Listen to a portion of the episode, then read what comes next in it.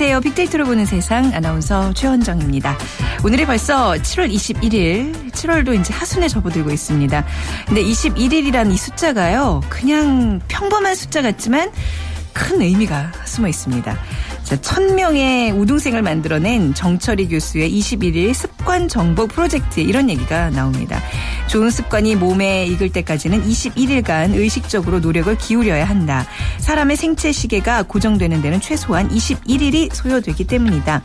21일은 생각이 대뇌에 비질해서 뇌관까지 내려가는데 걸리는 최소한의 시간으로 생각이 뇌관까지 내려가면 그때부터는 심장이 시키지 않아도 뛰는 것처럼 의식하지 않아도 습관적으로 행하게 된다. 자, 21일 법칙은 그러니까 무엇이든 21일 동안 계속하면 습관이 돼서 그때부터는 크게 의식하지 않아도 그 일을 할 수 있다는 내용입니다. 자, 이달의 시작과 함께 계획했던 일 오늘까지 계속 이어오셨다면 앞으로는 여러분의 습관으로 여러분의 것으로 만들어질 겁니다. 꾸준히 이어나가 보시길 바랍니다. 자, 오늘 빅데이터로 보는 세상 돈이 보이는 빅데이터에서는요. 어제부터 이어서 오늘 또 3주간 어 KBS 일라디오 기획으로 경제를 살립시다를 방송을 합니다. 요즘 쿡방, 먹방이 인기인데요. 우리 경제는 어떤 영향을 미칠지 빅데이터로 분석해 드리겠습니다.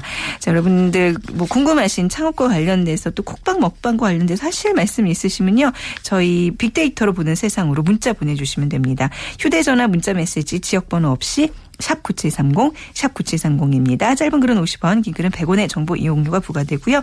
KBS 라디오 애플리케이션 콩을 다운받으셔서 생방송도 듣고 참여도 하실 수 있습니다.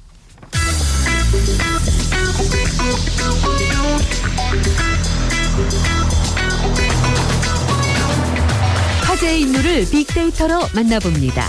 hot issue big people 위키프레스 정영진 편집장이 분석해드립니다.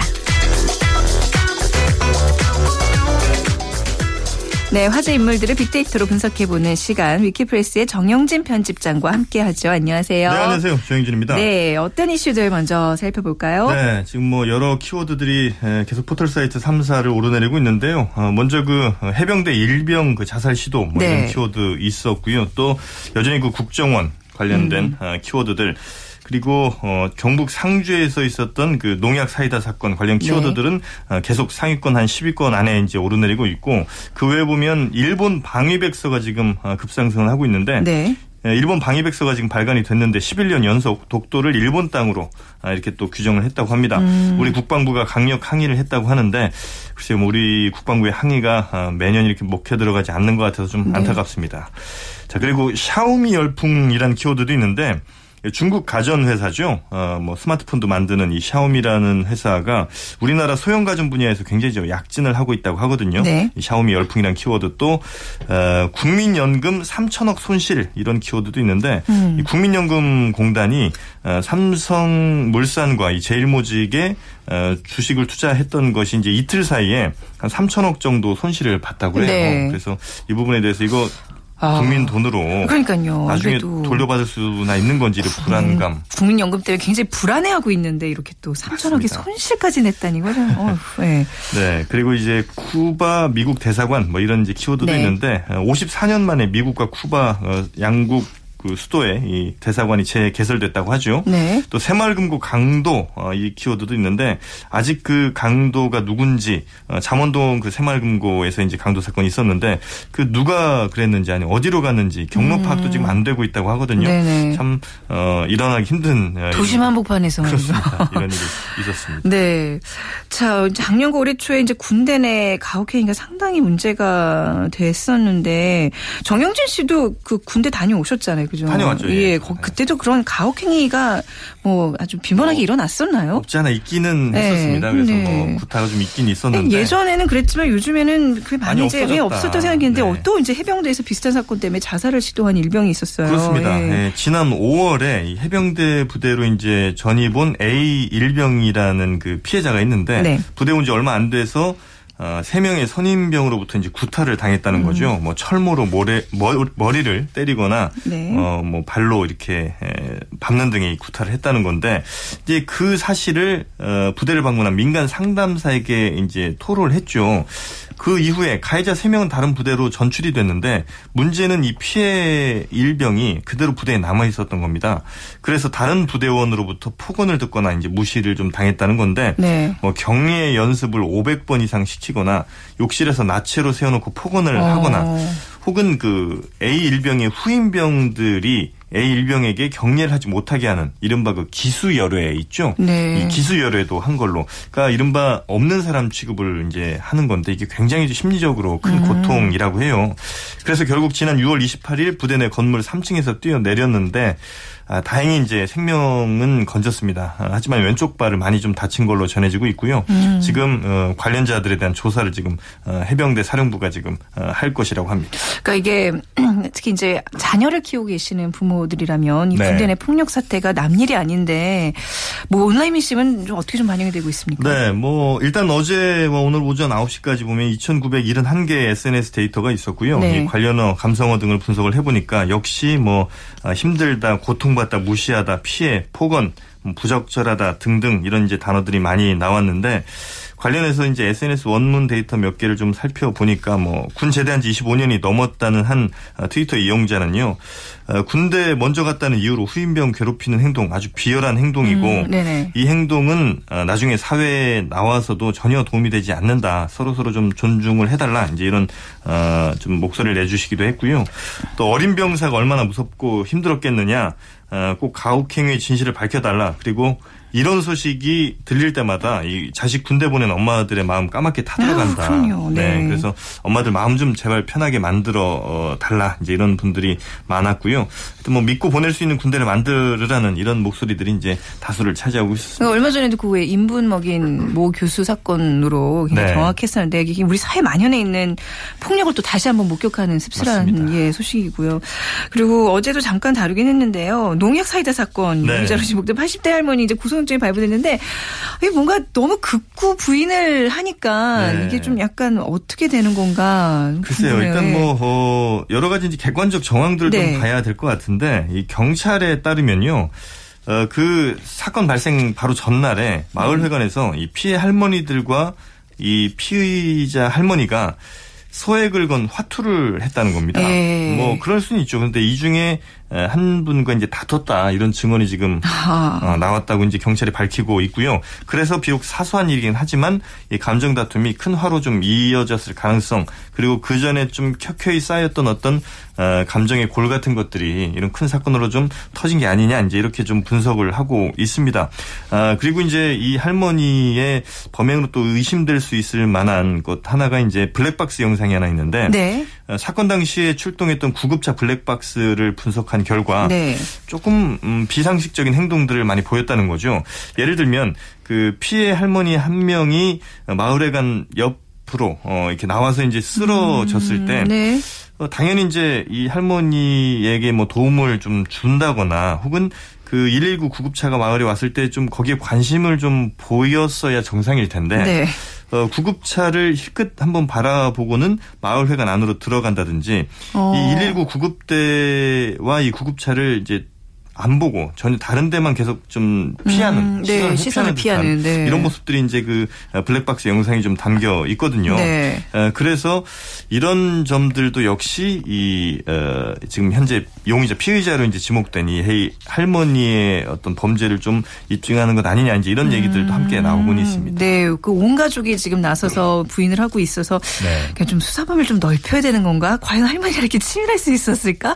뭐 많은 생각을 하게 하는 지금 사건인데 네. 지금 구급대원들과 끝까지 눈도 한 번도 맞추지 않았다고 굉장히 뭐 심증적인 그렇죠. 증거긴 한데요, 예. 말이죠.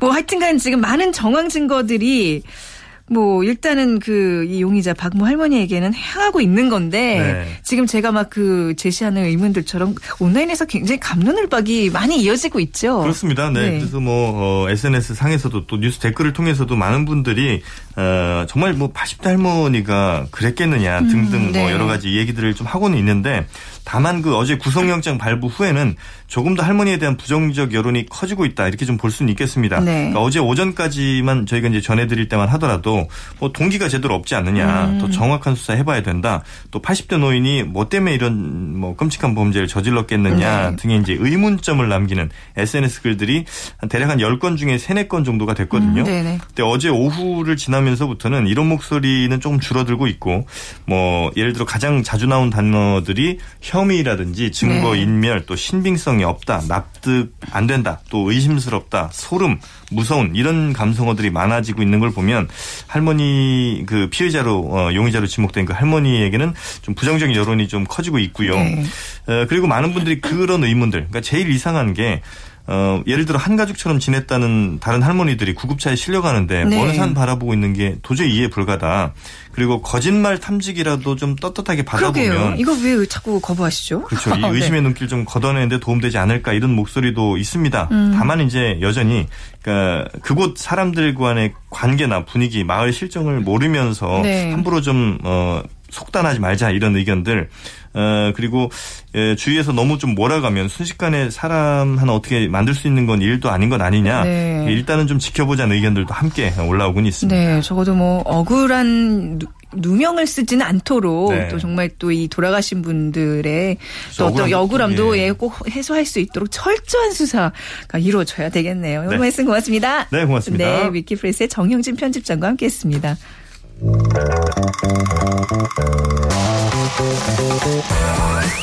여러분의 경제 상식을 채워드립니다. 돈이 보이는 빅데이터. 네, 돈이 보이는 빅데이터. 자, 3주간 매주 이 시간에 자, KBS 일라디오 기획경제를 살립시다가 진행되는데요. 오늘은 연세대학교 박혜준 교수와 창업피아의 이용구 대표 함께 하도록 하겠습니다. 두분 안녕하세요. 네, 안녕하세요.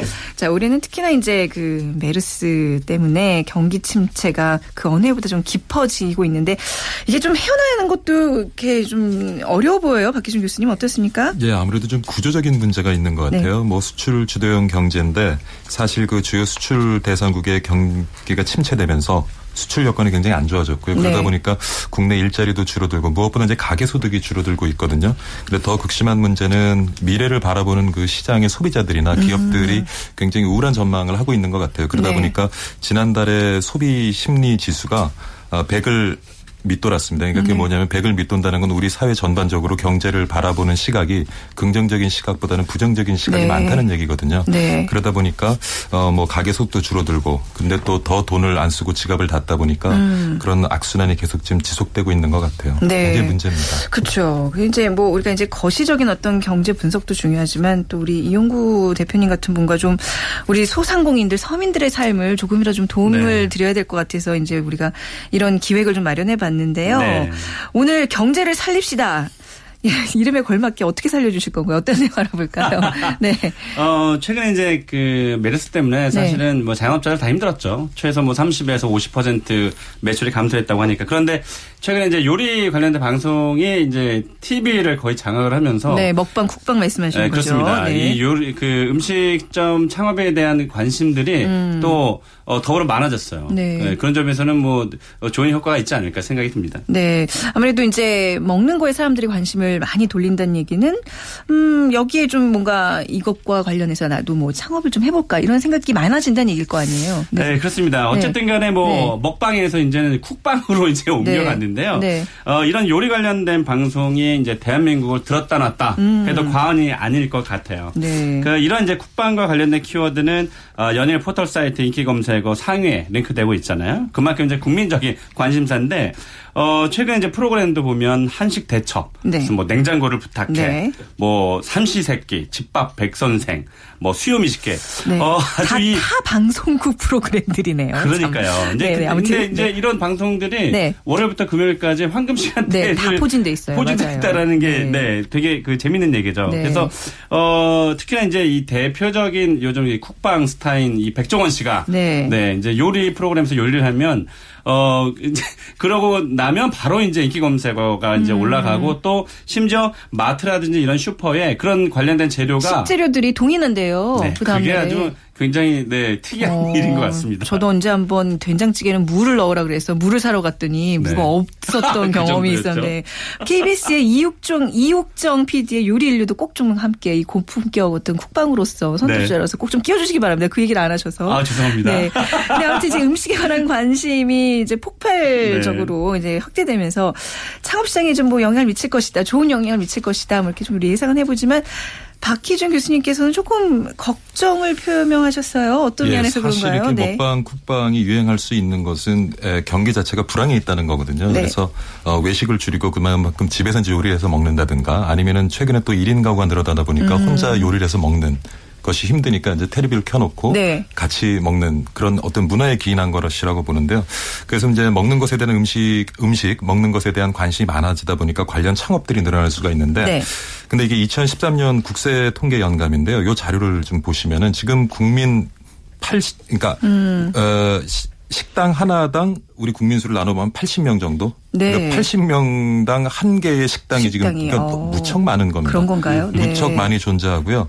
더 걱정스러운 것은 통계를 보면은 1년 내에 폐업하는 것이 한 20%가 되고요. 네. 그다음 3년 내에 폐업하는 것이 한 50%가 되고요. 음. 2013년 통계를 보면은 그러니까 폐업률이 94%인데 이게 무슨 얘기냐면 2013년에 그 요식 업체들이 에, 개업된 것이 100개라고 하면 그 중에 이제 94개가 폐업을 했다는 얘기거든요. 네, 그래서 네. 사실 지금도 굉장히 그 포화, 포화 상태이고 상태다. 그러다 보니까 요식업계에 굉장히 그 영세한 자영업자들이 많은데 더 뭐 심각한 것은 사실 평균 매출 보면 736만 원이에요 월. 음, 네네. 근데 수익은 216만 원입니다. 그러니까 뭐 음. 운영하는 분의 그 인건비, 기본적인 인건비를 빼면 사실 수익을 남기기가 힘든 그런 음. 구조를 가지고 있는데 여기에 먹방, 국방이 또 자극을 줘가지고 네네. 또 쉽게 창업할 수 있는 아이템이다 보니까 더 많은 분들이 몰려서 경쟁이 더 심화되고 네네. 더 많은 영세 자영업자들이 만들어지지 않을까 하는 우려가 있는 거죠. 그런 우려는 충분히. 예. 근데 왜 요식업계가 포화 상태라는 얘기는 사실 몇 년 전에도 계속 했던 것 같아요. 그러니까 이게 물론 이게 요- 음식이 많이 늘어나기는 하지만 네. 공급이 너무 많아지는 그 우려는 있지만 또 사람들의 삶의 패턴이 달라지다 보면 저도 요즘 집에서 밥 안 해먹고 맨날 사 먹거든요. 네. 그런 변화에 또 이렇게 발맞춰가면 그렇게 크게 우려할 만한 건 아닌가 싶기도 하고 잘 모르겠어요 저는. 근데 조만간 창업하시겠는데. 창업의 마음이 혹시 있는 거 아닌가 싶을 정도로. 근데 그 우리가 네. 이제 이용구 대표님과도 그동안 계속 봤듯이 네, 네, 네, 네. 폐업률이 높기는 높아요. 그건 네. 우리가 분명히 좀 짚고 네, 넘어가야 네, 되는데. 네. 자, 우리 이런 먹방, 쿡방 같은 요리 프로그램들이 이렇게 뜨거운 반응을 일으키고 있는 네. 이유에 대해서 좀 먼저 좀 살펴볼까요? 네네네. 지금 뭐 그 우리 저 박진희 교수님께서 말씀하셨지만 네. 음. 이 경기와도 밀접한 관련이 있습니다. 그 어, 1971년 어, 미국의 이제 마블이라는 이제 경제학자가 어, 뉴욕의 경제 상황과 치마길의 상관관계를 연구하면서 네. 치마길의 이론 이론이라는 네. 것을 발표했는데요. 네, 이것을 아마. 네. 많이들 아실 겁니다. 네. 이 불황일수록 초라해 보이는 것을 싫어하는 여성들이 아, 짧고 도발적인 옷차림을 음. 선택했다는 논리고요. 또 경기 불황일 때는 이제 적은 비용으로 어, 큰 만족을 좀 줄 수 있는 그런 상품의 판매, 판매가 잘 되는 현상을 립스틱 효과라고 음. 네, 합니다. 네. 그러니까 립, 여자 여성분들 이제 립스틱만 발라도 뭔가 좀 변화가 줄 수 있잖아요. 그래서 어, 그런 것들 잘 이제 반영된 거라고 보고요. 최근에 이제 썸슈머라는 용어가 생겨났어요. 썸슈머는 뭐예요? 네, 이거는 뭐냐면 네, 컨슈머가 소비자잖아요. 네. 어, 최근 패션업계에서 사용된 용어로 경제적인 여유가 없어서 음. 가격 대비 성능이 뛰어난 제품을 찾으려고 여기저기, 여기저기 둘러보는 소비자를 이제 뜻합니다. 네. 그만큼 이제 적은 비용으로 뭐 큰 효과를 내려고 하는 그런 어, 습성들이 이제 많아졌다고 보, 이제 보면 되겠죠. 네. 그러니까 이런 쿡방 먹방들이 우리 경제에 어떤 영향을 구체적으로 미치고 있다고 봐야 되는 거예요? 어, 제 개인적으로는 네. 이게 이제 관련 주식과도 좀 밀접한 좀 관련이 있는데요. 네. 어, 일본이 이제 20년 동안 장기 불황을 겪으면서 어, 일단 요리에 관련된 만화나 프로그램이 어, 일본 열도 전체를 어, 식도락 열풍으로 집어넣었습니다. 네. 요리 선발대회 같은 것도 굉장히 큰 어, 국민적 관심을 좀 갖게 되고요. 음, 이게 이미 좀 일본에서 있었던 현상이군요. 아, 그 음. 현상을 저희가 이렇게 우리가. 걷고 있는 건 아닐까라는 사실 네, 우려도 있습니다. 있네요. 그만큼 네.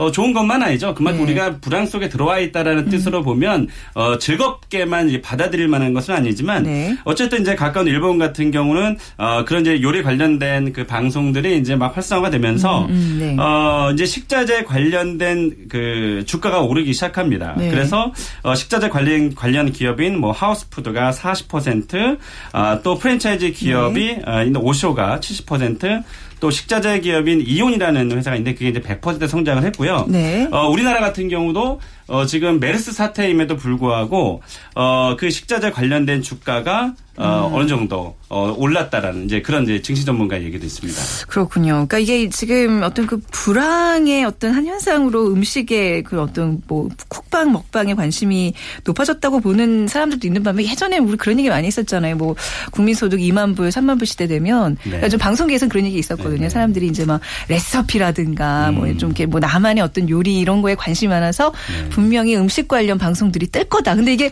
교묘하게 불황과 2만 불 시대가 이렇게 겹쳐서 과연 어떤 게 그 먼저 그 선도를 했는지 요인이 뭔지가 좀 네. 궁금해지는 그런 상황인데 그 박기준 교수님 예. 이외 지금 말씀해주신 이 대표님 말씀해주신 어떤 그런 경제 파급 효과 말고 또 어떤 것들을 좀 짚어볼 수 있을까요? 예, 뭐 아무래도 그 일부 관련주들이 지금 상승하고 있는 것은 사실인데요. 네. 또 이면에 들여다보면 그로 인해서 또 떨어지는 주들도 있거든요. 네, 그런 네. 우리 착시 현상에 좀 주의를 해야 될 것 같고요. 어, 단순히 이제 이런 국방과 먹방의 분위기 속에서 이제 요식 업체를 창업하는 것도 뭐 기회가 될 수도 있겠지만 그러니까 그 먹방과 국방이 뜨는 그 원인에 대해서 네. 좀 살펴보고 그 원인에서 발생한 어떤 욕구를 해결해, 해결해 줄 수 있는 창업을 하면 네. 좀 성공이 높지 않을까. 예를 들면 사실 1인 가구가 늘고 있다는 것 네네. 그리고 우리가 그런 에, 웰빙에 관심이 많아지고 있다는 것 이것이 그 기저에 깔린 그 트렌드라고 볼 수 있거든요. 음. 그렇기 때문에 어떻게 보면은 앞으로 어 이제 1인 가정이 늘어나면 1인 가구가 늘어나면서 이제 음식을 만드는데 투자할 시간이 이제 현대인들은 굉장히 줄어들고 네. 있으니까 음. 각각의 어떤 건강이나 취향에 맞는 최적화된 음식을 집밥이죠. 네. 그것을 만들어서 배달해 줄 수 있는 서비스. 그걸 우리가 이제 뭐 subscription commerce라고도 얘기를 하는데 네. 그런 것도 하나의 창업에 좋은 기회가 될 수 있을 네. 것 같고요. 그다음에 또 그렇습니다. 요즘 혼자 식사하는 분들이 많으니까 어떤 또 공유 경제 측면에서 바라보면은 네. 요즘 그런 플랫폼 사업하는 분들도 있어요. 그러니까 회원들을 모아서 음. 돌아가면서 저녁이나 주말에 점심 식사를 만들고 회원을 갖다가 모아서 서로 밥을 먹을 수 있는 기회를 제공해 주면서 또 수수료를 네. 그리고 수익을 올리는 그런 업체 집밥이라는. 업체들도 있거든요. 그래서 그런 것도 좋은 어떤 우리가 생각해 볼 아이템이 될 수 있을 네. 것 같고 요즘 음식에 대한 트렌드가 굉장히 빨리 바뀌어요. 네, 그러니까. 예, 이렇게 식당을 창업할 때도 초기 투자 비용을 되도록이면 줄이는 게 좋습니다. 왜냐하면 아. 그 탈, 출구 전략을 마련하는 게 좋거든요. 출구 그래서 전략부터 요즘 마련하는데 예, 그래서 시작하면서 해외에서 네. 보면 이제 pop-up store, pop-up 네. shop이라는 게 있는데 그냥 뭐 보통 우리가 이제 부동산 상가 계약을 할 때 보통 2년 단위로 하는데 최근에 네. 보면은 이제 한 달, 뭐 짧게는 일주일 단위로 계약을 해가지고 네. 그 트렌드에 그때 그때 맞는 음식을 초기 비용 안 들이고요. 음. 식에만 집중을 해가지고 네. SNS를 통해서 사람들을 모아서 이렇게 식당을 운영하고 또 트렌드가 지나가면 또 없어지고 뭐 네. 이런 유형의 어떤 그 창업도 한번 좀 생각 해볼 저는 지금 박희준 교수님 말씀하신 거에 동의를 하는 게, 네. 그 제가 이제 백화점 이름을 말씀드릴 수는 없지만 네, 굉장히 네. 유명한 백화점이겠죠. 네, 네, 네. 거기는 이렇게 pop-up store로 먼저 시범 삼아 어, 내줍니다. 네. 자리를. 보통 뭐 신상품 보름이나 한달 론칭할 정도 때 많이 내주고요. 쓰죠. 네. 예. 어, 소비자 반응이 굉장히 좋다. 네. 예. 그럼 그때 가서 이제 코드라는 것을 주고 어, 점포를 줍니다. 그만큼 어, 안전하게 이제 가겠다는 거죠. 백화점 측에서도. 네. 그런 것처럼 어, 좋은 아이템이 있다고 하더라도 요즘에 뭐 임대료 뭐 권리금 굉장히 비싸잖아요. 그렇게 무리하게 하는 것보다는 지금 pop-up store처럼 일단 소비자 반응을 보는 거죠. 음. 네, 다섯 그렇죠. 평, 열 평짜리에서 그러면서 좀 안전하다 싶으면 그때 이제 늘리는 것이 저는 실패를 좀 줄일 수 있다라고 생각합니다. 네, 굉장히 네. 좋은 의견이라고 생각합니다. 네, 그 창업 이쪽에도 굉장히 관심 많으시네요, 박기준 교수님께는. 제가 연대 네. 창업센터장입니다. 아, 그러세요? 아, 지금 정확하게 한번 좀 짚고 넘어가야 되겠어요. 정보산업공학과 교수로 계시는데 창업센터 같은 것도 맡고 왜냐하면 계시는- 요즘 네. 그 창업 열기가 예. 굉장히 높지 않습니까? 그래서 학교에서도요, 대학에서도 이제 정부 지원을 받아서 아. 학생들의 창업을 이제 뭐 여러 가지 경지, 어, 경영 측면에서 그렇고 네. 자금 측면에서 그 지원을 많이 하고 있죠. 네, 어, 제대로 오늘 전문가 분을 이렇게 두 분을 딱 앉혀놓고 듣는 시간이 되고 있군요. 몰랐습니다. 창업센터장님, 우리 박희준 교수님과 함께하고 있는 예 시간입니다. 근데 지금 좀 앞서 우리 이제 방송 네. 쿡방 얘기로 다시 좀 돌아가 보면요, 이런 스타 셰프들이 이제 대거 좀 출연하고 네, 있잖아요. 네, 네. 이게 경제 활성화 어떤 창업 시장과 어떤 밀접한 관계가 있을까요? 어, 저는 개인적으로 이 음식점에서 요리를 하고 있으면 네. 주방장에서 일하는 사람으로만 치부를 했었잖아요. 네. 그런데 최근에 와서 이런 젊은 셰프들 물론 이제 잘생긴 셰프들이 인기를 얻고 있습니다만 음, 네. 어찌됐든 간에 그런 셰프 그러니까 어, 음식점에서 요, 어, 음. 요리를 하는 사람에서 이제 셰프라는 네, 그런 지금은 이제 고급 단계로 좀 넘어섰다는 거에 대해서 네. 오히려 젊은 인력들이 어, 좋은 요리를 배우고 음. 어, 또 어, 좋은 음식점을 또 만들어 간다는 그런 관점에서는 어, 저는 이 요리 방송이 물론 우리의 목소리도 높습니다. 음. 네. 어, 뭐 똑같은 얼굴들이 계속 다른 프로에 막 나오니까 그렇지만 어쨌든 젊은 그 요리를 꿈꾸고 있는 사람들한테는 네네. 좋은 효과를 줄 수 있을 것 같고 더불어서 창업 시장에도 활성화가 될 수 있는 어떤 뭐 어, 바람을 좀 줄 수 있지 않을까 그렇게 어, 생각합니다. 그러면 실제로 이제 대학 창업센터에 이제 많은 그 관- 그런 창업에 관심 있는 학생들 입장에서 예전에 좀 뭐 IT 뭐 이런 쪽이 아니었을까 싶은데 실제로 이런 요식업 창업에 관심을 기울이는 학생들이 많아지는 추세인가요? 뭐 이전에는 굉장히 네. 그 IT 쪽에 쏠림 현상이 있었는데요. 네, 네. 최근에 이제 먹방 국방이 되고 또 셰프들이 굉장히 사회적으로 어. 어. 떤 지위도 얻고 부도 갖게 되면서 네. 학생들도 그쪽에 관심을 많이 두고 많이 있는 것 있어요. 같아요. 예. 네. 그러니까 요즘 왜 대학가 가면 굉장히 그 젊은 친구들이 아침에 뭐 이렇게 간단한 아침 식사 같은 걸 이렇게 좀 팔고 경쟁적으로 이런 것들이 있는데 이제 그런 게 어떤 창업의 시작을 좀 준비하는 근데 게 보면서 아닌가. 그것도 또 걱정스러운 예. 것이요. 이 쏠림 현상이 그러니까 아, 예. 좀 모든 사람들이 가는 방향이 아닌 다른 방향으로 가져야 되는데 아, 사실 네네. 뭐 지난번에 한번 말씀드렸지만 앞으로 10년, 20년 뒤에는 어느 것도 안정된 뭐 직장이랄까 이런 게 없거든요. 음. 네. 그래서. 예, 그래서 네. 되도록이면은 이게 쏠림 현상에 편승해 가지고 남들이 하는 걸 하다 보면 더 심한 경쟁 속에 살아가야 되지 않을까 하는 음. 네. 그런 우려가 좀 있습니다. 그럼 네. 이게 저도 이제 가끔씩 이제 대학 가서 이제 특강식으로 이제 강의를 하는데요. 네. 어, 이 창업에 관련된 학과가 상당히 많이 늘어났어요. 음. 그래서 학부 과정, 어,에서 이제 창업 학과를 도입한 대학이 어, 22개 대학에 이제 23개 학과로 어, 2012년 대비해서 무려 10개의 학교가 이제 늘어났습니다. 네. 어, 그리고 이제 주목할 만한 점은 어, 올해 창업학과 입학 정원이 1,514명으로 2012년 772명에 대비해서 예, 두 배 정도 늘어났고요. 네. 또 전담 교원은 2012년 101명이었던 것이 231명으로 역시 어, 두배 이상 늘어났습니다. 그만큼 어, 창업에 관련된 우리 저 대학생들 굉장히 많다는 뜻이고요. 음. 또 창업 동아리 수도 2012년 1222개에서 올해 무려 4,070개로 늘어났으니까 네. 이 대학생들의 창업에 관련된 관심이 어, 폭발적이다라는 것을 이 반영을 음. 어, 시켜주는 것 같습니다. 학문에 이제 전당이 돼야 할 대학가에서 창업 교육을 시킨다는 건 어찌 보면 좀 씁쓸한 현상이기도 하잖아요. 굉장히 사실 학교 대학 측에서도 고민이 많이 있고요. 네. 사실 그 창업학과라는 것이 이제 창업 방법론에 관한 주로 교육을 하는 것인데, 네.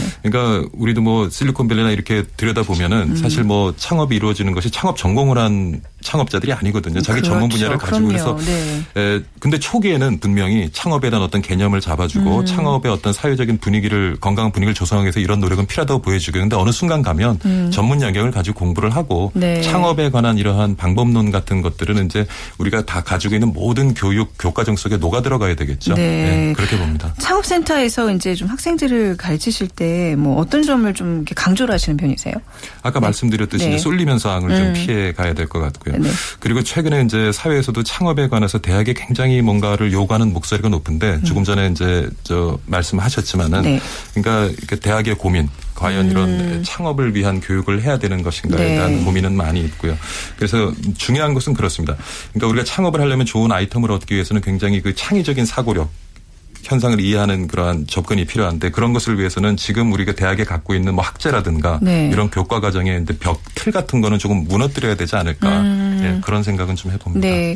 연구 대표님 분명히 네. 창업이 활발해진다는 건 결, 경제 활성화에 도움이 된다는 어떤 증거겠 뭐 현상인가요? 어떻게 보세요? 그러니까 근데 뭐 네. 그런 게 도움이 된다면 만약에 이게 또 실패하지 않기 위해서 주의해야 될 것도 분명히 있을 테고. 네, 그런 저는 말씀. 뭐 네. 경제 활성화가 오늘 이제 얘기잖아요. 경제 활성화를 위해서는 어, 많은 사람들이 이제 창업 시장에 뛰어드는 것은 저는 바람직하다고 봅니다. 음. 이제 다만 이제 어, 실패하는 분들이 이제 많아지면서 이제 그게 이제 문제가 되는 그렇죠, 건데 네. 어, 특히나 이제 중장년 창업자가 실패하는 것이 이제 문제입니다. 아. 예, 금융감독원 자료에 따르면 2010년 145조 6천억 원이었던 자영업자 대출이 네. 음. 2015년 217조 5천억 원으로 늘어났습니다. 매년 이게 16조 원씩 늘어나는 수치인데요. 네. 어, 올해 벌써 1, 4분기에 8조 원 정도의 대출이 생겼으니까 네, 대출이 지금 엄청나게 늘어나고 음. 그렇네요. 있습니다. 네. 그만큼 이제 어, 좀 준비하고 또 교육, 창업에 대한 교육을 좀 어, 받고 나서 교육 어, 창업하는 게 중요하다고 네. 보겠습니다. 박지훈 교수님 마무리 말씀 또 짧게 네. 한 말씀 네, 부탁드립니다. 물론 새로운 성장의 어떤 동력으로 창업은 우리 사회에 필요합니다. 그렇지만은 좀 정부의 어떤 잘못 섣부른 네. 창업 지원 정책이라든가 어떤 사회 문화 때문에 에, 영세한 자영업자가 계속 양산되는 음. 그쵸. 그러한 좀 피해는 우리가 좀 줄여야 네. 되겠고요. 네, 그렇습니다. 자, 오늘 창업을 기반으로 한 경제 활성화 방안에 대해서 두 분과 함께 말씀 나눠봤습니다. 연세대학교 박희준 교수 그리고 창업피아의 이용구 대표였습니다. 두 분 감사합니다. 네, 감사합니다. 네. 감사합니다. 자, 저는 내일 오전 11시 10분에 다시 찾아뵙겠습니다. 지금까지 아나운서 최현정이었습니다.